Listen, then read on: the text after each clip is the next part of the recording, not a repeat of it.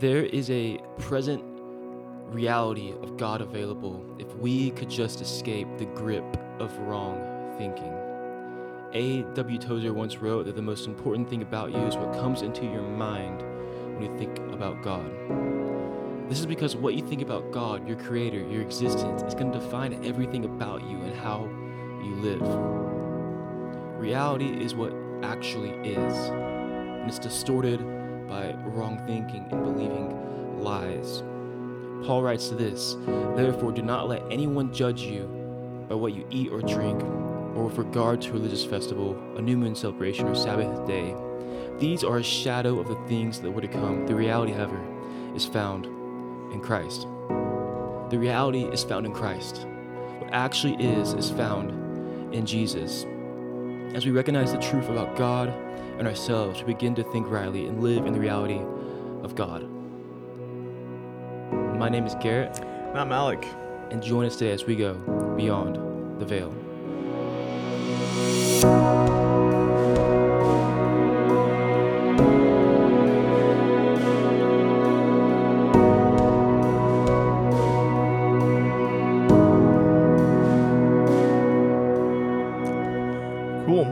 Thanks for joining us again, everybody. Uh, a little bit about the podcast again. Just kind of love talking about the Lord.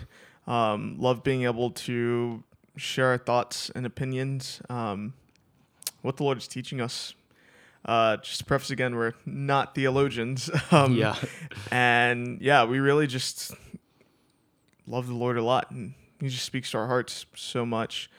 Um, so yeah, Yeah, today we're going over thinking rightly and what that looks like. And this is a topic that we could spend hours and hours and hours going on. I was Yep. thinking over just content and subject matter, and I thought, wow, there's like dozens of sermons people write on these things. There's um, so many scriptures about this. There's so many methodologies, and today we just want to give you a framework of what it looks like to to just uh, think rightly about God and what that does for us and how it gets us into the reality that what actually is of God. Um, yeah, so we're really excited to do this topic. Yeah, super excited. And like Garrett said, there's just like so much that can be said about this. Uh, so we'll probably be doing another episode or two about it. Um, really like digging into it more. So expect that in the future. Yeah. So let's hop into it, man. So we talk about thinking rightly, kind of the starting place, if you say, you know, if there's a thing about thinking rightly, then what does it mean to think wrongly? And the epitome of this that I find through discipleship, conversation, uh, looking at my own life, is I've realized the problem I think I have is never the problem I actually have Yeah. it, it's it's funny you you can go down a question line a, th- a logic line and you say hey i'm struggling with this. I'm going through this. I can't get over this. Fill in the blank. And you ask the next question you know why do you think this? Or why do you feel this way? Or what got you here? And we start to ask these questions. We get down to the bottom. It's like oh the problem isn't the thing i thought the problem was. The problem is most always a consequence of something else. It's it's a, a byproduct. Um, there's a root to our wrong thinking. Yeah, most often, you know, just like you said, there's a root to it.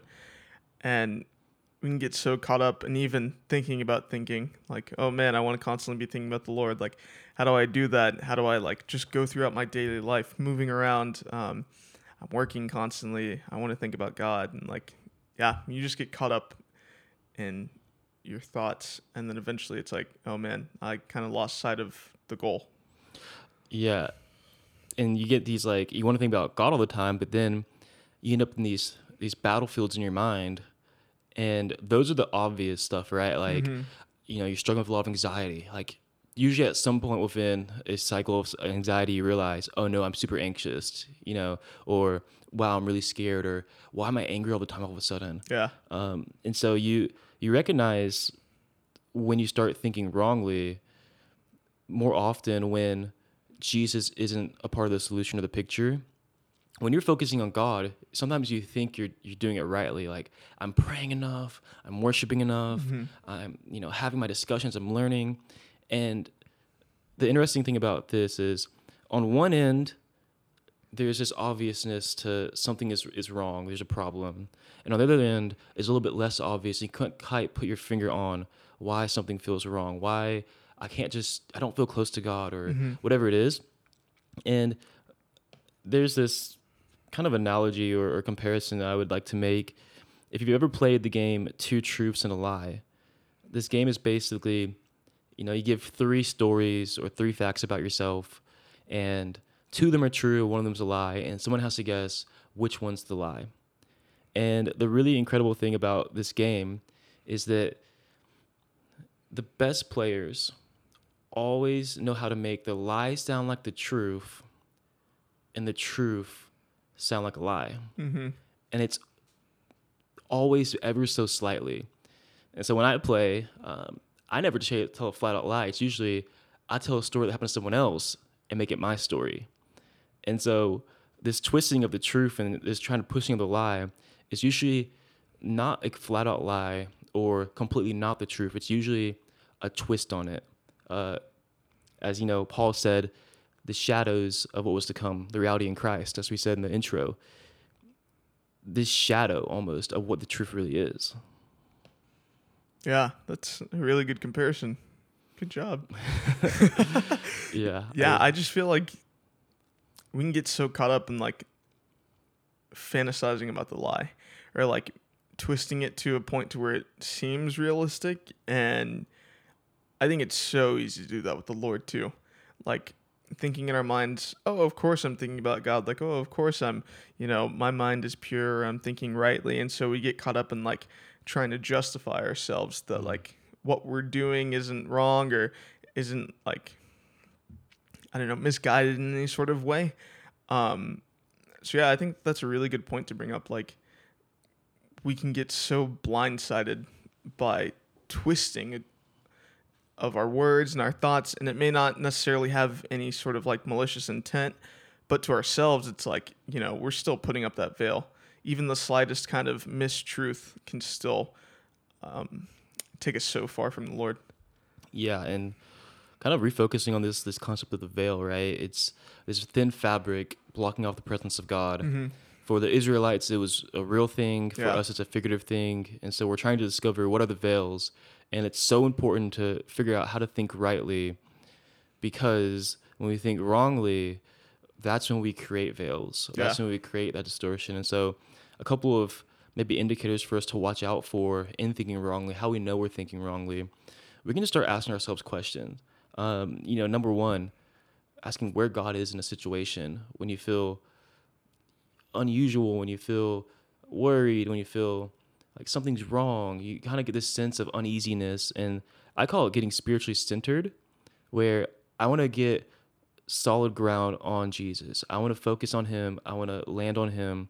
And so, usually, to recognize what's wrong is they're asking, Where is God in this? If I can answer either A, that's going to reveal, Hey, things are all right, or B, something's wrong, but now I know what, where to go to.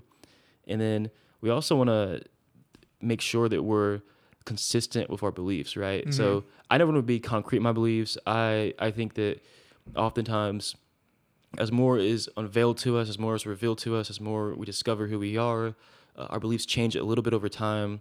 I think they should be consistent to the base truths about God, but we should be open to new ideas, to how God works, to see Him fully. But when we have thinking, it should be consistent to our core. Yeah. If the best I know about God, the the most that I, revelation that He's given me, when I compare it to that in Scripture and what I see in His character, if something's off, then I know there's been a distortion in the reality of things.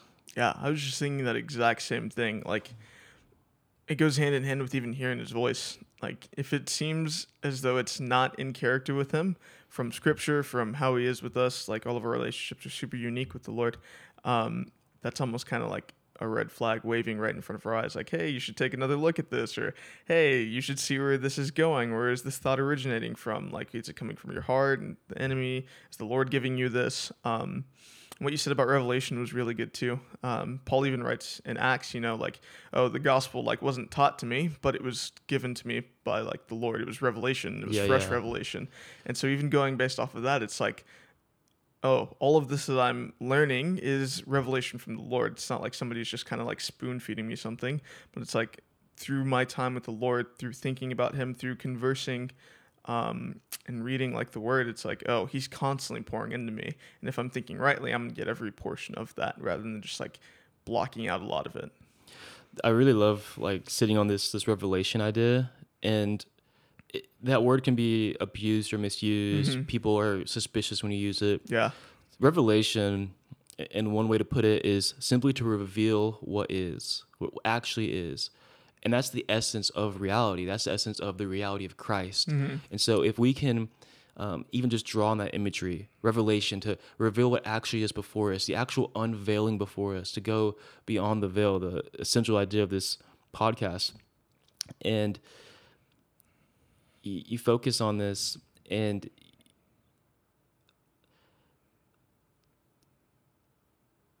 I think there's this moment often in our walk, and I think it's actually really consistent and actually continuous if we allow it to be. Mhm. The word conviction. Yeah. Conviction is one of those terms that's, you know, another theological term or religious word that we use, and sometimes people mean it in different ways. And there's this element of conviction where it shows you when, hey, you're doing something outside of God's will, and it kind of get it stirs up in you. Like, "Ah, I really shouldn't be doing this, or maybe something's wrong here. Or sometimes it's even, I'm not actually doing anything wrong, but I'm thinking wrongly about this. Yeah. And that in of itself is wrongdoing. And so, what to notice about conviction is actually, in of, of itself, it's not this own individual process. It's part of the greater flowing of God. And Yeah. I think this is really important to realize because if you can recognize conviction, I think a lot of Christians early in their, their walk or who are in a little bit lesser maturity, conviction is often the thing they feel most from God. Mhm. And what's really cool is this isn't part by itself, but it's a greater whole. And so it's actually to recognize what God's doing in the room, Yeah. what God's thinking and feeling. And this kind of leads us to our next point. It's how do we think rightly? And it's all about recognizing God's thoughts on things, how God sees it. Whatever God sees is true. The truest thing about you is what God thinks about you. Yeah. And so, uh, this idea of conviction, this idea of recognizing what God's doing in a room, it's all this flow of what God actually sees. hmm Yeah, and I mean, conviction itself is like walking hand in hand with the Spirit. The more that you walk with the Spirit, the more that you listen to God, like the more that you're gonna kind of get those convicting feelings or like these thoughts of, oh man, what would the Lord be doing in this situation? Things like that, because you know, as we continue in our journey, as we keep walking with Him, walking with the Spirit, we begin to be like more like Him. Originally, how we were supposed to be, righteousness, like being as we ought to be. Yeah. Um, so yeah, conviction and just walking in the spirit and thinking rightly all go hand in hand together. Yeah, and you know, like I said we earlier, we can get into so many nuances of of thinking rightly and what it looks like to escape wrong thinking, and what that really means. Um, but setting up the framework of you know what is thinking wrongly, but then how do we think rightly? I think the number one thing is going to be repentance. Yeah. and that's a word we have to really challenge right now because it means a lot of different things to a lot of different people Mhm.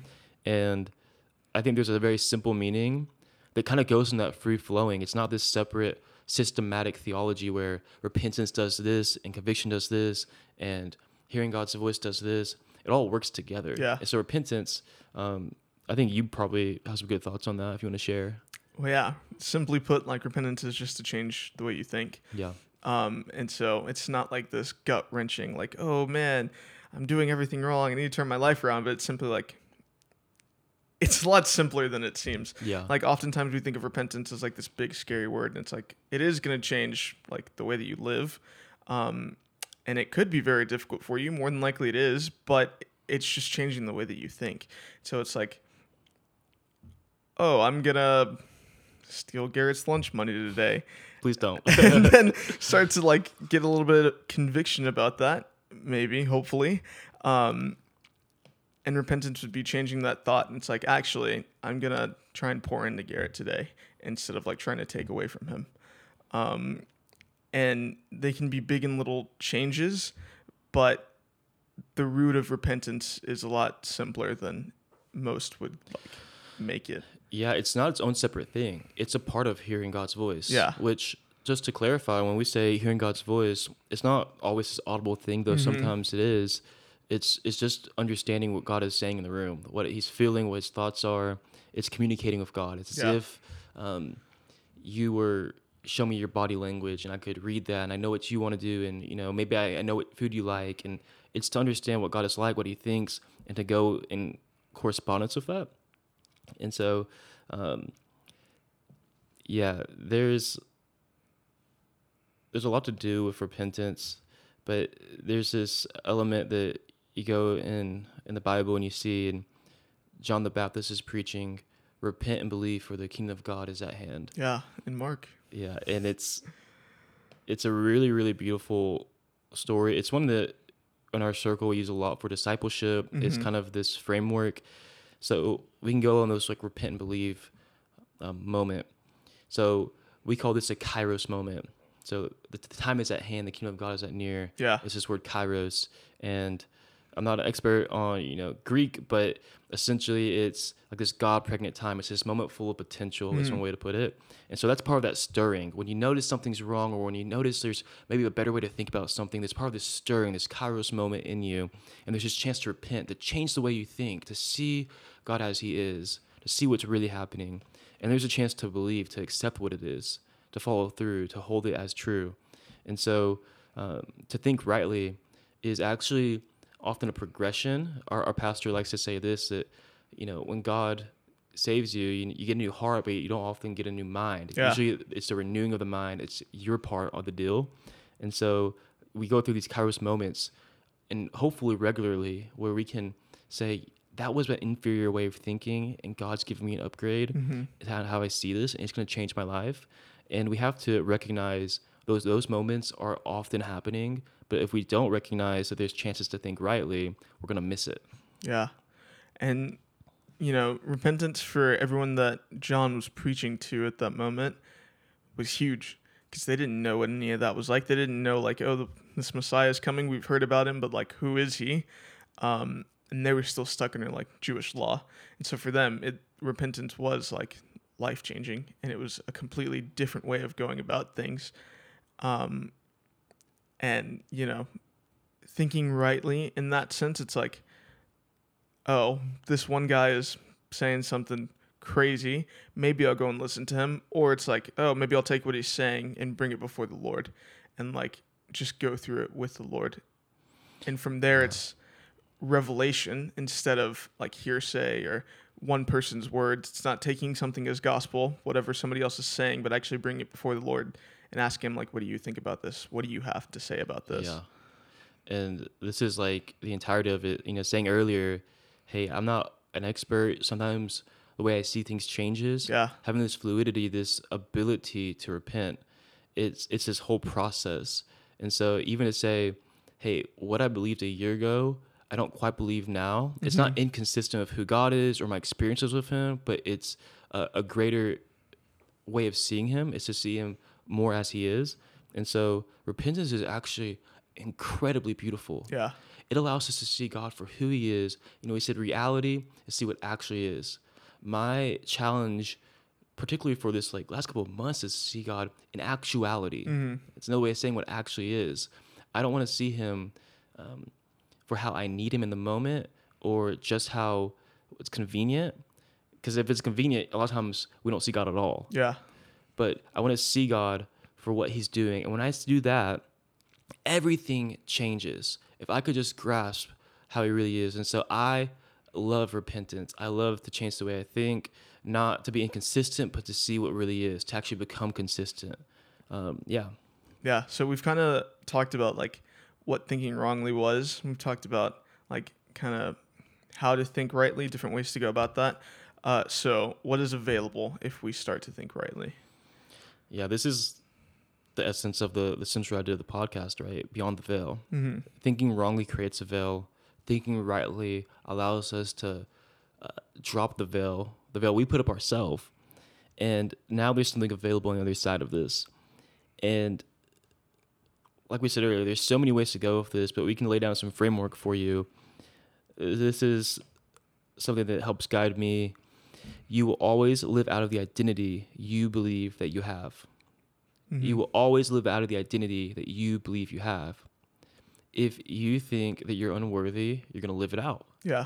If you think that God hates you, you're going to act like it.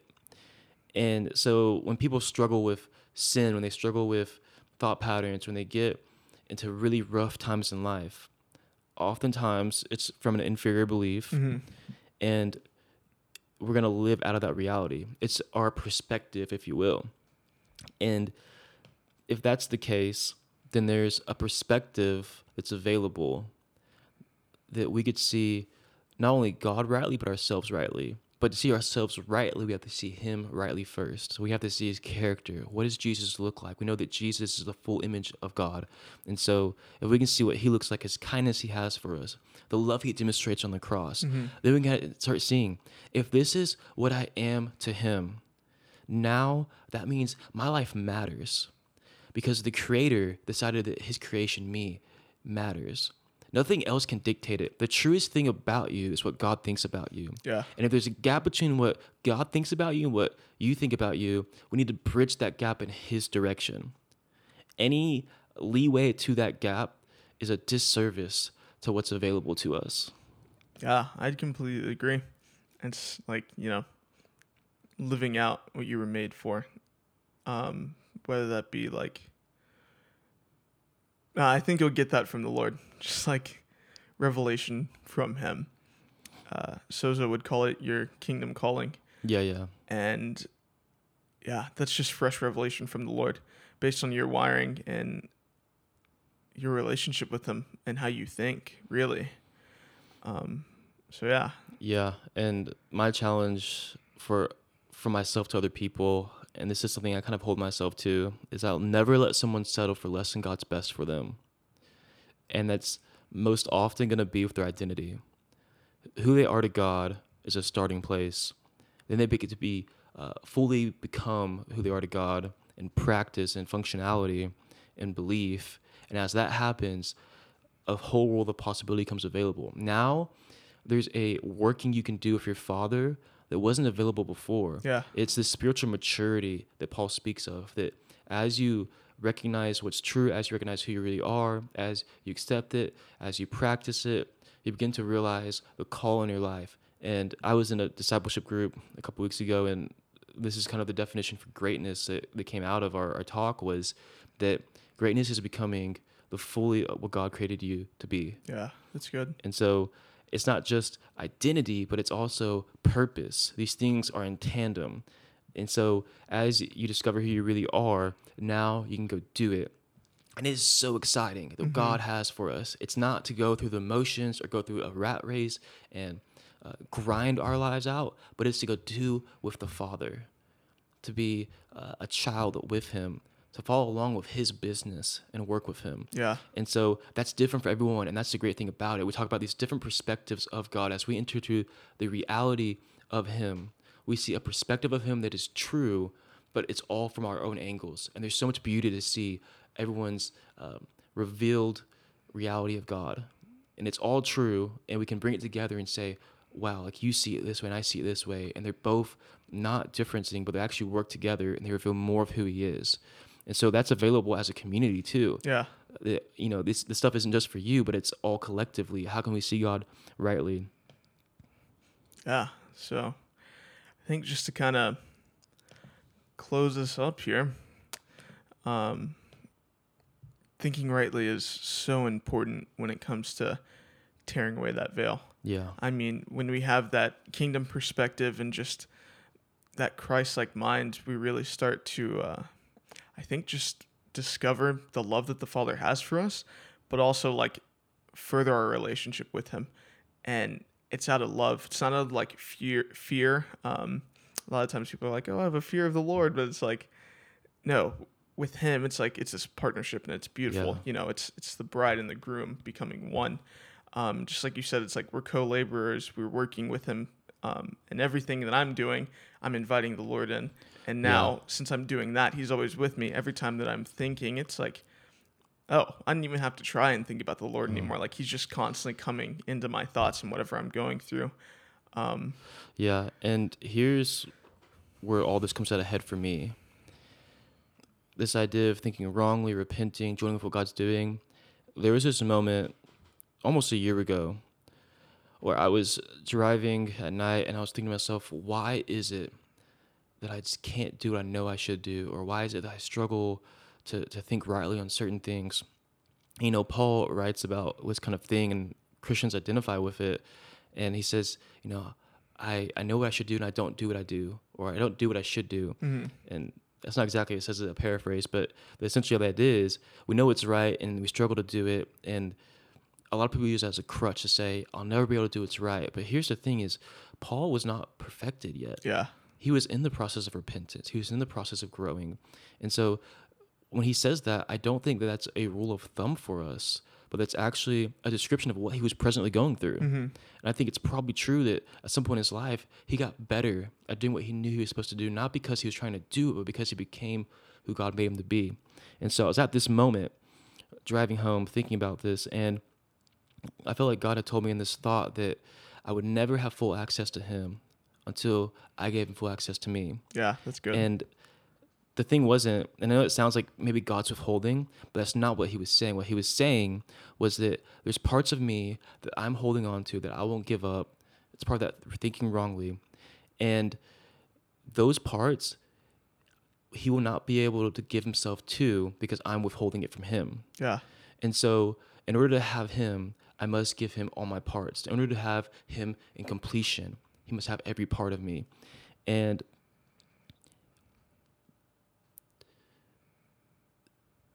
you you have to recognize this. You cannot receive what you reject. mm-hmm. It's not forceful, it's not control. God is a giver yeah, and we are to be receivers, and we can't receive what we reject. And that goes for the gospel, that goes for gifts from God, but that goes really importantly for thinking rightly. When there's better beliefs, a better way to see things that will affect the way I live, how I live, and my purpose and my identity, I won't be able to receive that while I'm rejecting it also. And so the challenge for us is give every part over, every thought over, and to let Him show us what reality really looks like. yeah, that's all really good gear. Well, guys, thanks for joining us. Uh, yeah, it's just really good today. Um, really thought provoking and really just furthering like how you think about the Lord. Yeah. Yeah. So just a quick summary for you guys. We know when we're thinking wrongly when we excuse me. Let me say it this way. We know when we think wrongly because we feel the stirring of the spirit, we feel the conviction. It's written on our hearts. It does not what we're doing or thinking isn't accurate to the picture of God that we see in Jesus.